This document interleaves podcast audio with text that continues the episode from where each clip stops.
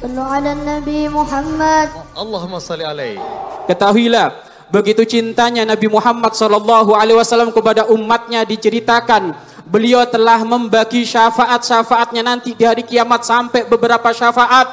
Ada yang mengatakan sampai dua puluh syafaat, bahkan ada yang mengatakan sampai lima syafaat.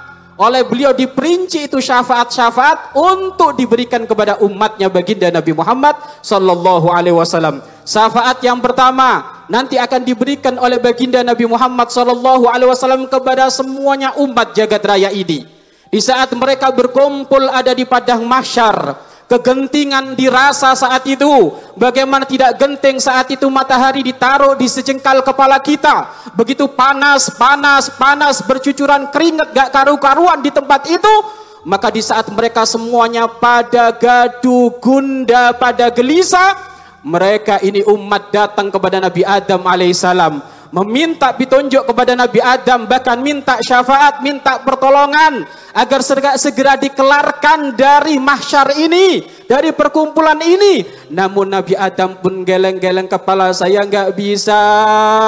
Aku pernah berlaku salah kepada Allah Subhanahu Wa Taala, walaupun hakikatnya bukan salah. Tetapi mintalah coba kamu kepada Nabi Nuh sana. Akhirnya umat yang berkumpul di tempat itu pun langsung minta ke Nabi Nuh. Ternyata Nabi Nuh pun berkata, enggak, saya nggak bisa memberikan syafaat. Coba kamu minta kepada Nabi Ibrahim sana. Karena beliau adalah Khalilullah, kekasih Allah Subhanahu Wa Ta'ala.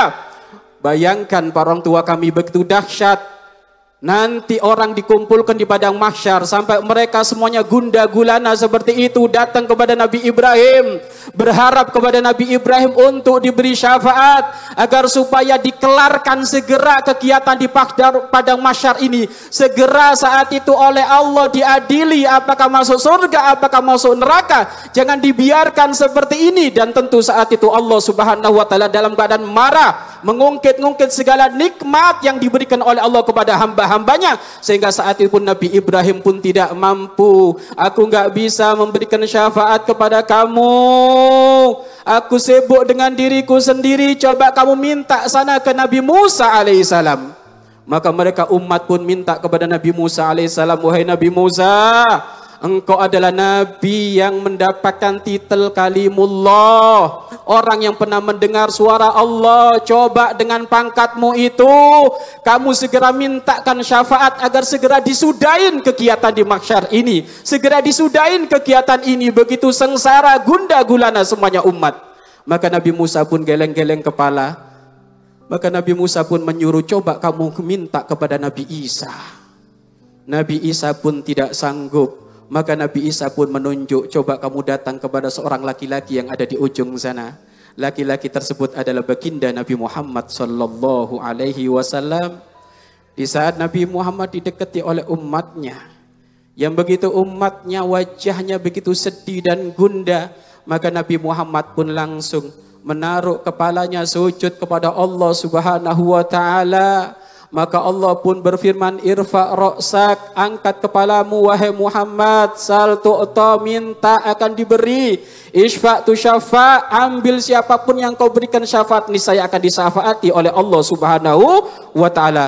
Inilah yang dinamakan syafaat pertama, syafaat uzma, syafaat yang sangat besar. Ini diperuntukkan kepada semuanya umat yang saat itu berkumpul berkumpul berkumpul dalam keadaan gunda sedih karena melihat kemarahan Allah Subhanahu Wa Ta'ala. Mudah-mudahan kita termasuk golongan mereka yang mendapatkan syafaat dari baginda Nabi Muhammad Sallallahu Alaihi Wasallam. Kemudian syafaat yang kedua, syafaat yang kedua adalah diperuntukkan kepada mereka yang mereka akan masuk surga tanpa dihisab. Sulusun yadakhulunal jannata bighairi hisab. Ada sepertiga dari umat Nabi Muhammad mendapatkan syafaat dari Rasulullah. Beliau-beliau masuk surga tanpa dihisab, tanpa melalui pertanyaan malaikat mungkar nakir, tanpa melewati jembatan antara jembatan antara neraka dan surga. Beliau-beliau dikhususkan masuk surga langsung karena barokah syafaatnya Rasulullah Sallallahu Alaihi Wasallam. Syafaat itu adalah pertolongan, pertolongan khusus dari Nabi Muhammad.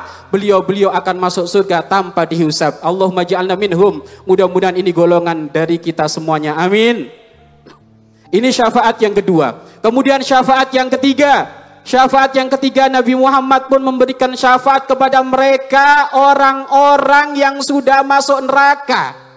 Mereka dari umatnya Nabi Muhammad ada sebagian yang sudah masuk neraka, kemudian diberi syafaat oleh Rasulullah, diberi pertolongan oleh Rasulullah, sehingga mereka semuanya dientas dari urusan neraka menuju surga Allah Subhanahu wa Ta'ala. Ini syafaat yang ketiga. Kemudian syafaat yang keempat, syafaat yang keempat adalah mereka yang berlaku dosa. Berlaku dosa, dosanya sangat banyak. Dosanya seperti gunung, menggunung dosanya.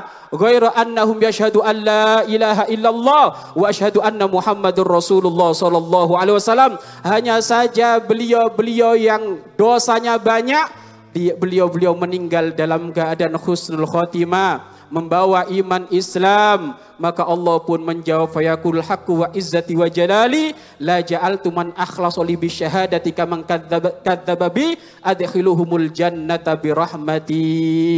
Maka orang yang dapat syafaat Nabi Muhammad yang keempat, beliau-beliau orang yang dosanya seabrek-abrek tapi dikasih pertolongan oleh Rasulullah, sehingga beliau-beliau pun menjadi ahli surganya Allah Subhanahu wa Ta'ala. Dan syafaat yang kelima, syafaat yang kelima adalah beliau-beliau yang sudah masuk surga, tiba-tiba dipanggil oleh Rasulullah, surganya dekat dengan Nabi Muhammad. Surganya dinaikkan lagi menjadi surga yang dekat dengan Rasulullah. Pangkatnya di surga lebih tinggi. Ini pun termasuk syafaatnya Nabi Muhammad Sallallahu Alaihi Wasallam. Mudah-mudahan kita nggak kelewat dari salah satu lima tadi.